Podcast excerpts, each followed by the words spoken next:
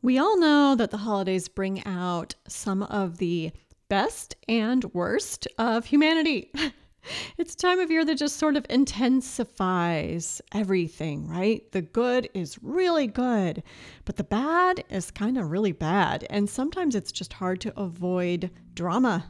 Family, kids, finances, schedule, whatever kind of drama you might have had in the past, I'm giving you the tools to make things run more smoothly this year. We can all use that, right? Can I get an amen? Let's do this. Welcome to the Getting Unstuck podcast. I'm Jennie-Laurie Hope, your life and health coach.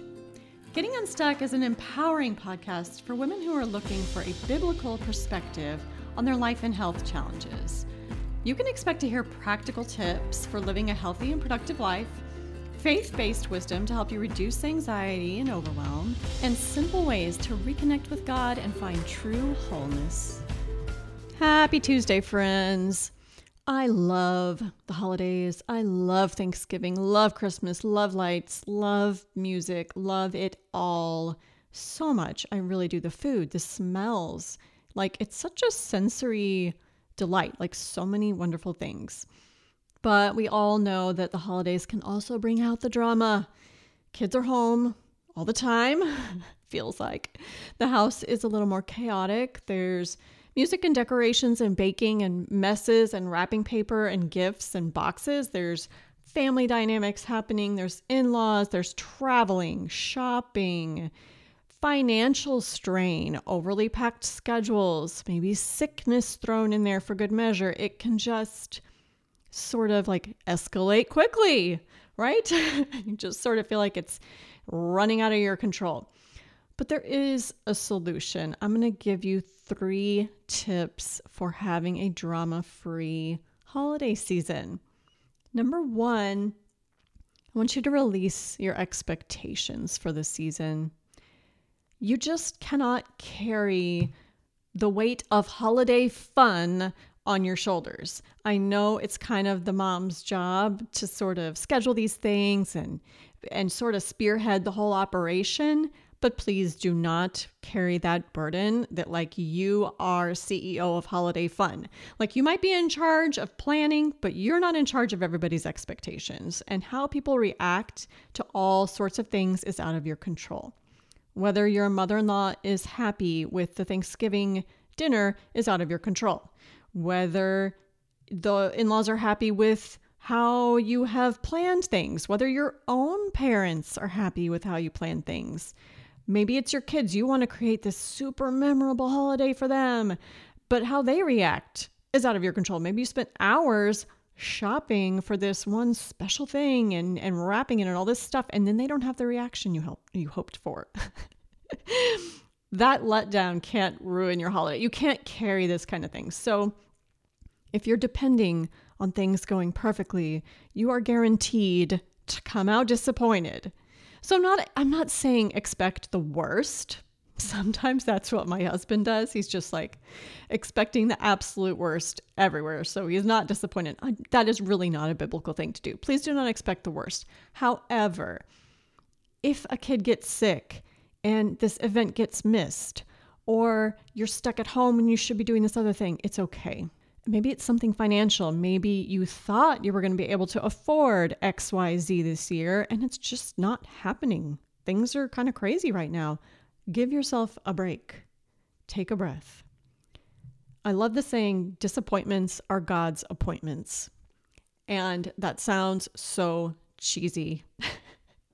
And like, I'm a person who used to roll their eyes at stuff like that. Sometimes I still do, but really try to see it that way, that if something does happen, it's okay.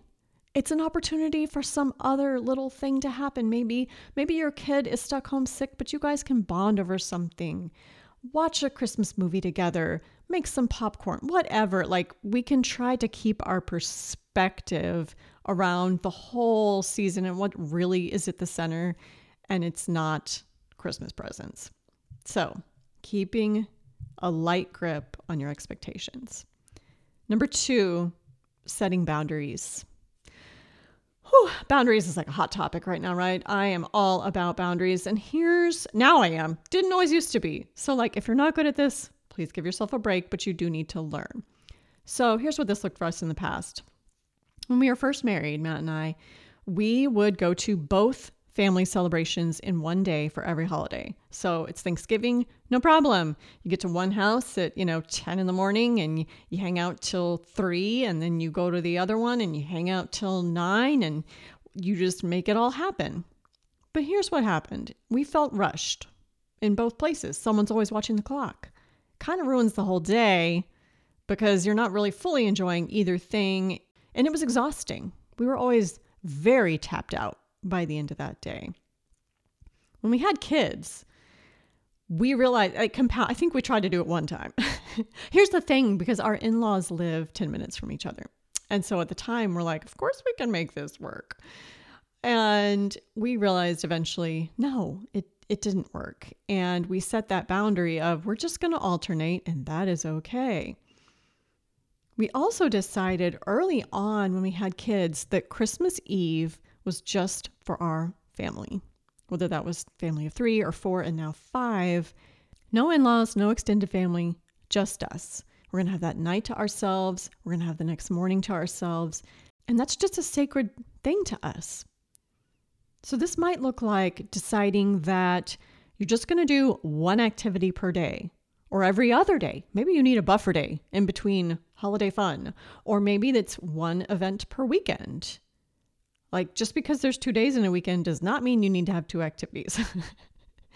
This might look like limiting time with certain people. If someone rubs you the wrong way in your extended family, or your husband can't be around a certain person for very long without things going awry, maybe you set a 3-hour limit for that family event. It's not that you're not going to see them, but you're going to set a time limit. Maybe you create a buffer, like having an activity to do for that family event so that it doesn't just become an opportunity to have a drawn-out political conversation that ends poorly. Or maybe this looks like financial boundaries, like deciding with your husband that you're not going to go into credit card debt, or you're going to spend a certain amount and limit it, and spending's going to look different this year. Just take some time now before things start kind of rolling out of control to make plans, to look at what's happened in the past, what happened last year. Painful things from the past can be lessons for you to help things go better this year. So set some boundaries ahead of time now to make things more peaceful this year. Number 3 is to communicate those new boundaries. And this is the hardest one. Setting boundaries is one thing. Making a decision that you're going to limit your time at the in-laws is one thing, but that is useless if you don't communicate it. So if you've always gone to Christmas Eve with the in-laws, and this year you're setting a new boundary that you're going to just spend time with your own little immediate family, you can't spring that on them last minute. Like, that's not fair. If your kids think they're spending all day with cousins, but you need to make it a 3-hour visit this year, they need time to process that new plan. If you're not getting presents for all 19 cousins in the family, just kind of let them know. Maybe suggest that this year we don't do extended family presents. Somehow communicate this. Now, how to communicate boundaries is a very in-depth topic. That could be a whole series of podcast episodes. But here are some quick tips.